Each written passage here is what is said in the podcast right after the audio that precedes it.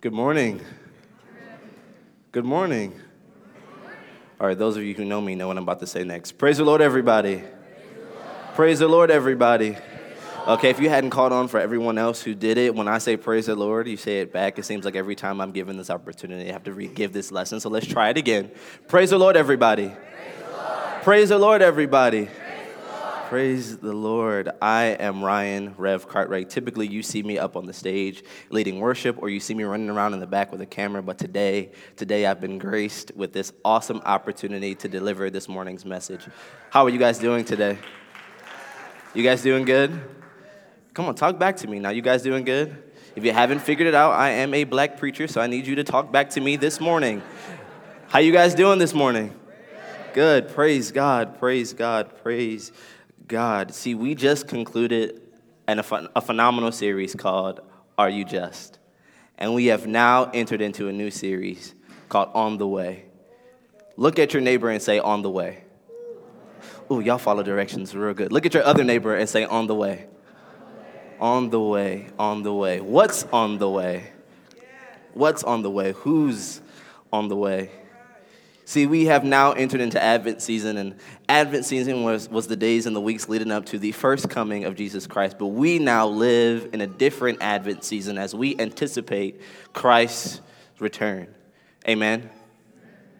So, we're talking about what it means for something or someone to be on the way. See, on the way, meaning in the process of coming, en route, about to arrive on the way. I remember as a kid, since it's the holiday season coming up, and since Thanksgiving just ended, it's, it's Christmas now, basically. So people are excited about Christmas. Amen. So during the holiday season, I remember my, my dad would pick me up. My parents were, were not married, so I would have two Christmases. I would spend Christmas Eve um, with my father's side of the family, and I would spend Christmas Day with my with my mom's side of the family, and I distinctively remember the days leading up to Christmas Eve. My father would call me, he'd say, Okay, the day before Christmas Eve, I'm gonna let you know that I'm on my way.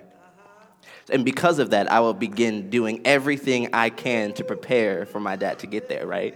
I would start packing my bags. I would start picking out the clothes I want to wear. Y'all know I like clothes, so I had to make sure my outfits was crispy. Like I had, I start picking out clothes. I start picking out, I was like, okay, well, where are we going to eat? And if he doesn't want to go out to eat, like, what can I convince him to eat at the house? Like, what can he make? And what we're going to talk about? And, ooh, I'm going to take this game system and we're going to play these games and we're going to do this. And I got really concerned with what it is that I wanted to do with my father that I would get so worked up. And I remember the day before when he would call and he'd say, All right, Ryan, in the morning, I'm going to be on my way. I need you to be ready. I'd put my bags by the door, right? And then I'm like double tri- like checking them and I'm quadruple checking them and I'm making sure I have everything I needed to be ready. And then when he'd call that morning and say I'm en route, I would like start pacing the house. I'm like looking at the front door like is he here yet? Did he forget about me? Is he coming? Like what's taking him so long? Like what if he forgets to come? Like what if he completely forgets that he wants me to come over his house? And then my mom would be like, "Ryan, calm down. He's coming. Chill out." But, mom, I can't chill out. My father is on his way. Has someone ever told you they were on the way? Were you excited for them to get here? What were they bringing with them? And what would you do until they got there? Let's read Romans 13, verses 11 through 14. It says, This is all the more urgent for you know how late it is. Time is running out. Wake up, for our salvation is nearer now than it was when we first believed. The night is almost gone. The day of salvation will soon be here. So remove your dark deeds like dirty clothes and put on the shining armor of right living. Because we belong to the day and we must live decent lives for all to see. Do not participate in the darkness of wild parties and drunkenness, or in sexual promiscuity and immoral living, or in quarreling and jealousy. Instead, though, clothe yourself with the presence of the Lord Jesus Christ, and don't let yourself think about ways to indulge your evil desires. Let's pray. Eternal God, we thank you for bringing us together. God, we thank you for the word that is going to come forth. God, we thank you for the ways that we're going to see your glory and understand what it means for you, God, to be on the way. And Lord, I pray personally that I would be invisible, God, that your words would be what they hear, that you would that they would see you and only you. In Jesus' name we pray. Amen. So when we get to this chapter in Romans, we are about 80% of the way through the book of Romans, right?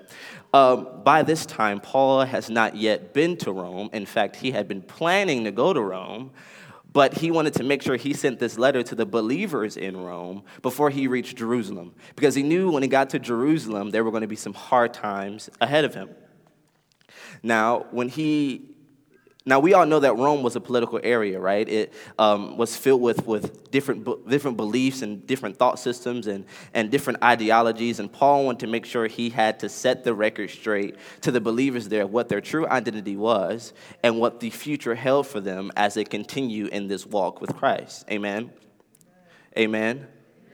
Amen. Y'all, y'all, y'all here, y'all here. Many, many of the Pauline epistles, many of the letters Paul wrote to the believers in the New Testament had very specific topics, right? There were some that talked about sin, there were some that talked about endurance, there were some that talked about identity, but the book of Romans simply talked about God it talked about salvation. It talked about faith. It talked about Christ. It talked about the gospel. There we read in Romans, it's where he beseeches, beseeches us to be not of the world, but be transformed by the renewing of our minds. It, it is there that he commissions us to be a living sacrifice, holy and acceptable um, unto the Lord. It's there that he tells us that the initial step in salvation is confession through your mouth that Jesus Christ is Lord. It is there in Romans that he tells us that all things work together for the good to those that are called called. It is there in Romans where he tells us, For the wages of sin is death. But when we get to chapter 13, he takes a shift, right? He says, Wake up. Look at your neighbor and say, Wake up. I hope the, the turkey and the stuffing isn't still holding you down. Look at your other neighbor and say, Wake up. Wake up. He tells, Paul tells the church to wake up assuming the believer is in a slumber, Paul is commanding the believer to wake up. There is an urgency in this portion of Paul's message. And I don't think Paul was talking about a natural slumber, but I think he was talking about something a lot more spiritual. Um, when one is sleeping, one is unaware of what's going on around them. And I think Paul was referencing a more spiritual unawareness, a ignorance, if you will, to what was happening. But what is it that they were unaware of? What is Paul getting at? It seems as though Paul is referencing that something is nearer than it once was before. Paul says that salvation is nearer. But Paul, you told me about six chapters or so before this that salvation only comes through Jesus, which would mean that Jesus is nearer than he was before and but Jesus was here already Paul. Jesus came and died Paul. Jesus Christ of Nazareth born of a virgin died on the cross and we saw that happen Paul. And and in fact he was put in a tomb for 3 days and then rose again and then ascended unto the Father. So what do you mean he's coming back when he was already here? See the believers were unaware of the urgency of the coming of Christ and, and to, in order to be ready for when he gets here, there are some things that we must let go of, some things we must rid ourselves of, some agendas, some plans, some ideas that we have to let go of before he gets here. See, I remember getting so worked up about my dad coming to get me for Christmas. Um, I would get so like energetic and, and so excited that then when he didn't come when I thought he was supposed to be there, I would go take a nap on the couch. Some of y'all catch that later. I began to focus on myself, right? I began to focus on my plan, what it was that I wanted to do with the Father, and I did not rest or dwell in the fact that my Father was on his way to come get me. That the plan that my Father had for me was incomparable to the plan that I had for his house. Let me make it more plain. My sisters and brothers, God is on the way, and in fact, He's gone to prepare a place for us, as He says in John 14. But we must not be sleep spiritually, unaware of the times, because we are preoccupied with our will and not resting in the promise that Jesus is coming back with His perfect will and His perfect plan that ultimately protects us from from what we don't know. And the promise that we need to rest in is understanding that when He comes, He comes with redemption and power. Amen. Amen. Amen. And waiting on God is not an inactive stance. It's not an inactive stance. I learned from my leaders here that we do not wait on God. God, in fact, waits on us. I'm reminded of John. When John was anticipating Jesus coming, John was not just chilling.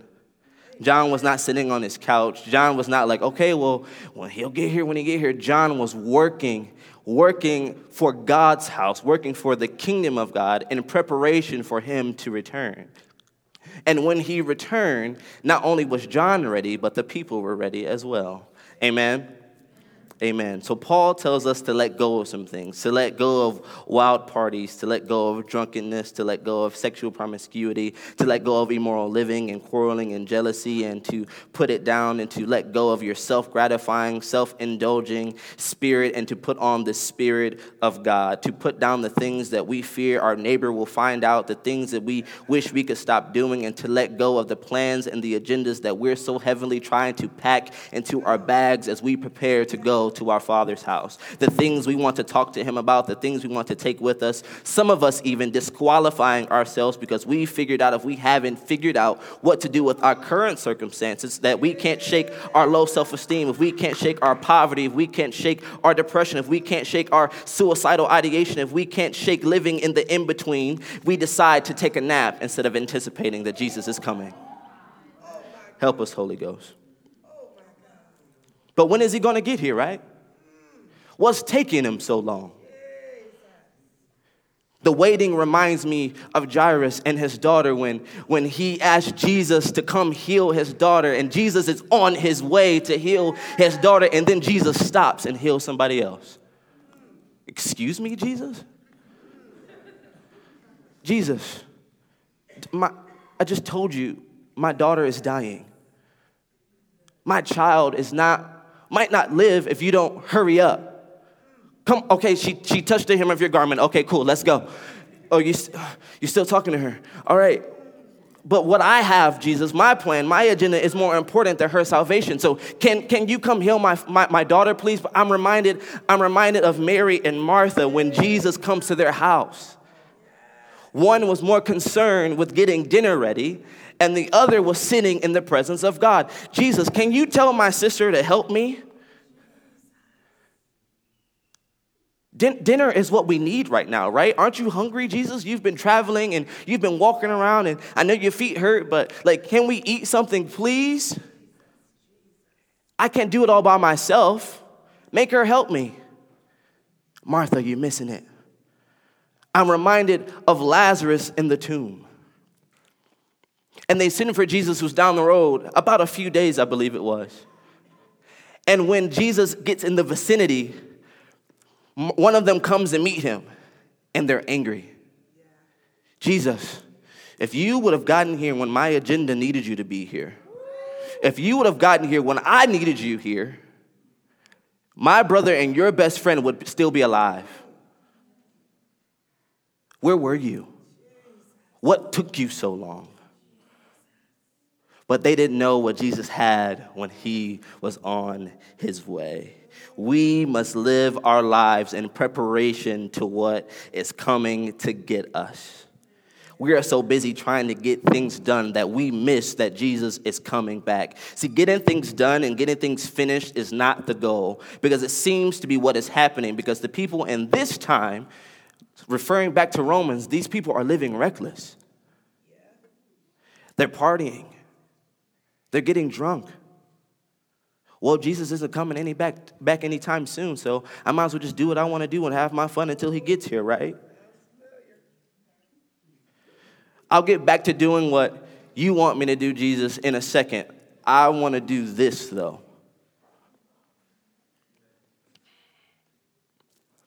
God, I know there's stuff you need me to do before you get here, but this, this is more important to me. Jesus, I need you to leave that woman who touched your hem and heal my child. My situation is more important than that, Jesus. Jesus, I need you to tell my sister to help me cook. Once our house is ready, then, then I'll sit at your feet, Jesus. Jesus, I know my brother will rise on the last day, but I want him to live now, and you took too long to get here because I'm not sure what you want, Jesus, is what I want.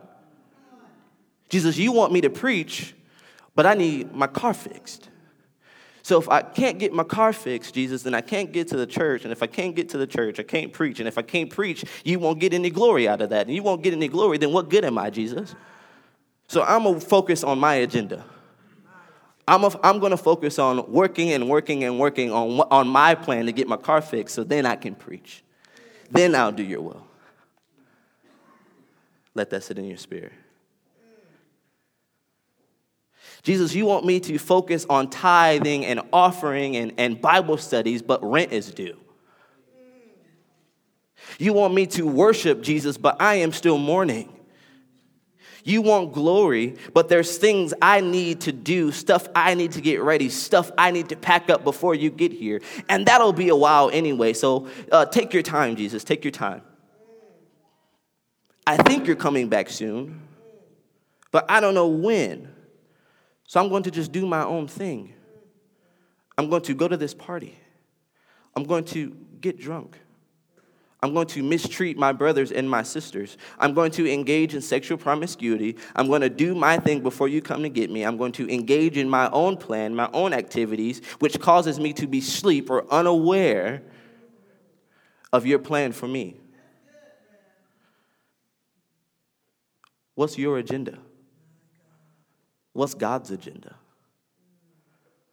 What agendas need to be given up? So the other day, I was hanging out at Corey and Rachel's, and we were talking about something. Um, has anyone ever been included in a group text? Have you guys put in a group text before? How many of you like group texts? I see a lot of people praying for you, sis. Well, well, while I'm hanging out with Corey and Rachel, me and Corey end up in this group text. And the text was sent to me by a number unknown.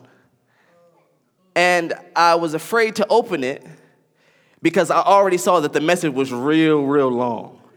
And those of you who, who know about texting culture, when you've been sent a long message, it's something, something bad, right? Can we read? Can we can we look at the text all together? Can we look at the text all together? So the text message came from Jesus, and it was in, Mar- in Matthew chapter 24. Jesus sent me a text, y'all. Y'all want to read what he had to say about what we were talking about? Because if you don't believe me, Jesus has something to say about this. Now in my Bible, now this is different, but in my Bible, the words are red. And it says, now mind you, this is Jesus. Jesus says this, so don't get mad at me, get mad at Jesus, because this is what Jesus texts me. However, no one knows the day or the hour when these things will happen, not even the angels in heaven or the Son himself. Only the Father knows. When the Son of Man returns, it will be like it was in Noah's day. In those days before the flood, the people were enjoying banquets, hmm, and parties, what? And weddings, right up to the time Noah entered his boat people didn't realize they were sleeping. What was going on and what was going to happen until the flood came and took them all away. My God. That is the way it will be when the Son of Man comes. Two men will be working together in the field, and one will be taken, and the other will be left behind. Two women will be grinding flour at the mill, and one will be taken, and the other left. So, to you, you too must keep watch. Wake up, is what that means for you don't know what day your Lord is coming. Understand this if a homeowner, if a homeowner knew exactly when a burglar was coming, he would keep watch, he would stay up, and not permit his house to be broken into. You also must be ready at all times, for the Son of Man will come when least expected. Now, this is my favorite part right here. A faithful sensible servant, if we don't have that, I have it. Oh, amen. Praise God. A faithful, sensible servant is one to whom the master can give the responsibility of managing his other household servants and feeding them. If the master returns and finds that his servant has done a good job, there will be a reward. Amen. I tell you the truth, the master will put that servant in charge of all he owns. But what if the servant is evil and thinks, My master won't be back for a while? And he begins beating the other servants, partying and getting drunk. Hmm, does this sound familiar, saints of God? The master will return unannounced and unexpected, and he will cut the servant to pieces and assign him a place with the hypocrites. In that place, there will be weeping and gnashing of teeth. And at the end of the text, he sent another text, and it said, En route, I'm on my way, ETA unknown. Jesus himself paints a clear picture, and there's clearly a correlation between the text that Jesus sent me and Corey and what Paul was telling to the believers in Rome. There has been an expectation that has been set before us to do God's work for God's house and God's glory and not our own. That there's much work to be done in God's house, and the work and the work that we're doing for our houses is so finite. In fact, that when all is said and done, those things, the work that we're doing for our houses will soon pass away. But but only the things of God will remain. Only the things of God will stand the test of time. While we wait, we work. But the work we do for our house continually will not last. What God, what, what the work we're doing for God will last for eternity. Jesus tells us in this text that he's putting the servants in charge of the house and he would like to return and see that his other servants are taken care of, fed and groomed, loved and accepted and appreciated, the garden manicured and the bathroom clean, no dishes in the sink and the floor vacuumed, but without the anticipation of knowing that the master would show up, but in a posture of humility and obedience, not anticipating a reward, but seeking to complete the will of a righteous master, because when the master returns unexpectedly and sees his house has been taken care of, there will be a reward unimaginable for that servant. The servant who uses the master's house, though, for their own agenda is in a world of trouble. The servant who beats and excludes the other servants because they don't look like, don't act like, and don't smell like they like that said servant, the one who excludes them from the party that they shouldn't even be having in the first place, or the servant who uses the master's house to even have a party and drinks the master's wine and gets drunk, the servant who engages in activities behind closed doors that no one should ever be told of in the master's house, that servant, the servant who does that, there's a plan clearly laid out for them. The servant who take care, takes care of God's house, the servant whose preparation and waiting looks like tending to what God asked of them, that servant will receive the joys of the Lord. That servant will reside with his master.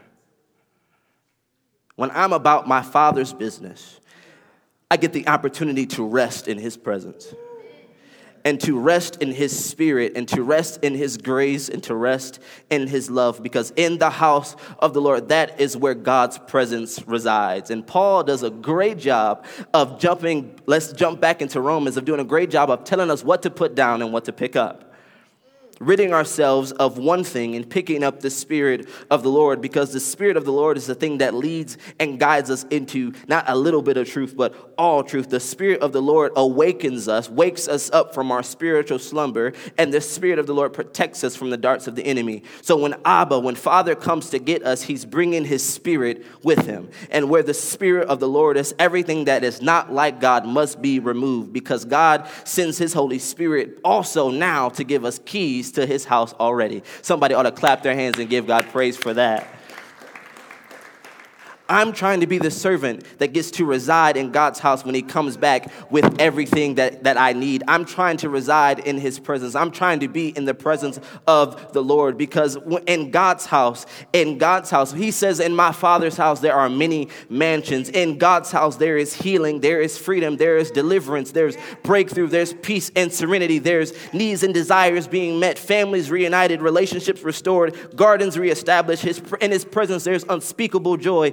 And the biggest, the biggest thing, the biggest thing, all the things you've sacrificed being, is being kicked back into your presence, is being kicked back to you. Everything that the enemy took from you, in His presence, you will receive those things back. If you've never experienced the almighty presence of God, I challenge you to press into His presence because in His presence, there is fullness of joy. The thing that you are missing, the thing that you are lacking, the thing that you need from God is in His presence. And I'm so excited. I'm so delighted that we get the opportunity to come into the house of God today, that we have access to some of that promise today, that God blesses us with relationships and community to remind us of what it looks like when we get into the presence of God, because in heaven, there's the ultimate community. There is nothing but re- renewal, restore, and all of us will be united to God in glory. Come on, clap your hands and give God praise, because in His presence, in God's house, in God's house, Everything I'd ever need is there.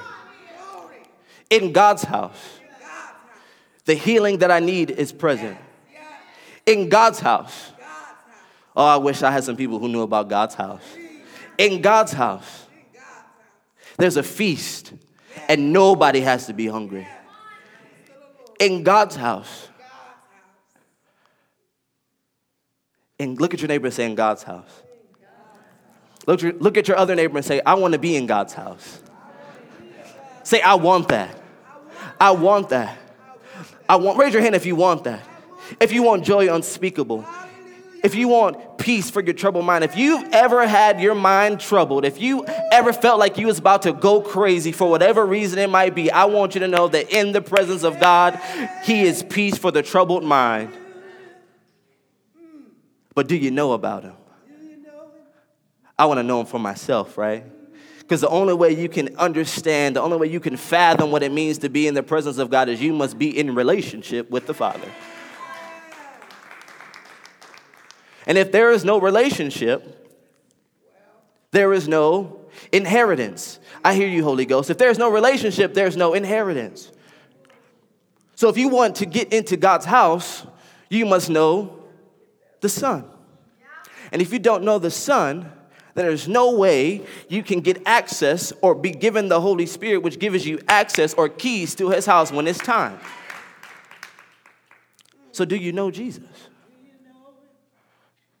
Because Jesus is commissioning us, He's asking us, He's giving us a task, He's beseeching us, therefore, to do His will.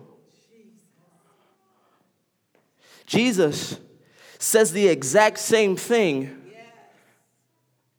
a chapter after that about the five talents. The master gives talents, right?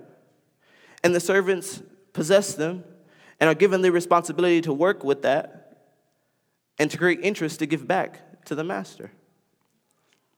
There was one who did not listen, though. They were unaware of what the master had in store for them. They were sleeping. They were sleeping on what the master had for him. Look, looking back at the scripture about the servants, I ask you the question which servant are you? In what ways have you been acting like the servant who doesn't receive the master's joys? In what ways have you been allowing your own agenda, even, to make you unaware of what God is calling you to, the plan that God has for you. God wants you to help in his effort in growing the kingdom of God. But if you don't know him, how will you ever know? And if you don't know, have you asked him what it looks like? Have you asked Him what it means for you to be an active participant in growing the kingdom of God? Or have you just been settling? Or have you just been asleep? Wake up. Wake up. Wake up. Are you awake? Or are you sleeping? Are you asleep to the will of God? Are you unaware that He's coming back to get you? Do you not know He's coming? Because if you didn't know, you can't play the ignorance card anymore. You can't say, Well, I didn't know He's coming back. But that was my assignment today was to remind some people who didn't even know that He's coming. So, if you wanted to continue living with your dark, dirty clothes, as we read about in Romans, if you wanted to continue to do that, now you can't do it anymore. Because I had to make sure that I was obedient to what God had asked me to do, that I was an active participant in what God was calling me to do. So, guess what? Wake up. Wake up. Worship team, whenever you guys are ready, wake up. Because the time is now. The hour has now arrived that we must be ready for him to return. Because at the judgment, we will answer for the deeds done in our body. And what we didn't get to was when the master gave the talents and he came back and the one was sitting on them. He was sleeping on the talents that God, has, that God had gave him, that his master had gave him rather the master dismissed him. He said, You cannot accept, you cannot receive the joys that I have for you because you didn't do anything with what I had given you. So I ask another question What has God given you? What opportunities, what circles, what people have you been placed around? Where do you work? What has God already given you? Because some of you are looking at me sideways because you're like, well, I don't know what God is calling me to do. Well, God has placed you in a place for his purpose. I said it before, and I'll continually say it. We are globally positioned saints. God places us in situations with people to bring him glory and to do his work. But if we are asleep, if the blinders are on, if there's too many Instagram filters over our eyes, help me, Holy Ghost, and we will miss. We will miss what God is saying to us. We will miss what God is asking us to do. God has called each and every one of you to do His will and His work. But our agendas become more important. What we want to do is more important, right? What about God's house? What about God's house? How many of you guys are ready to go to God's house? So, those of you who are afraid to raise your hand, that is not an anticipation of like dying or something. Because we, we, we're, we're, so, we're so sleep to the fact that being in God's house is, does not mean the end. Y'all missed that. Being in God's house does not mean it's the end. Being in God's house, oh, I wish I had time to preach that. Being in God's house is an anticipatory position and being excited about the redemption that God brings us. How many of you guys are sick of being sick? Sick of being tired? Sick of being ill? How many of you are sick of your loved ones dying? How many of you guys are sick of depression, sick of anxiety, sick of these things? Because in His presence, that is not there. So, how many of you guys, again, I'll ask, are ready to be in the presence of God? How many of you guys are excited about being in God's house?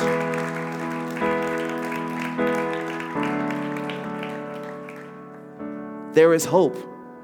And that hope is Jesus. Today, today, if you have not been given the opportunity to accept Jesus Christ as your Lord and Savior, to to jumpstart this, this understanding of what it means to inherit the kingdom of God, to inherit God's house, and to be in God's presence, let today be your day of visitation. Let me introduce you to this man named Jesus, the man who died on the cross, the, the man who died on the cross for our sins, who, who carried the sins of the world and ascended unto God the Father, and who is now coming back to redeem each and every one of you, to redeem you from that depression, to redeem you from that suicidal ideation, to redeem you from anxiety, to redeem you from sickness and sorrow, to redeem you from your mourning and to turn your mourning into dancing.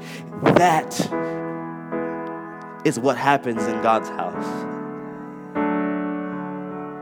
And I'm excited to sit on the couch with Jesus. You excited to sit on the couch with Jesus?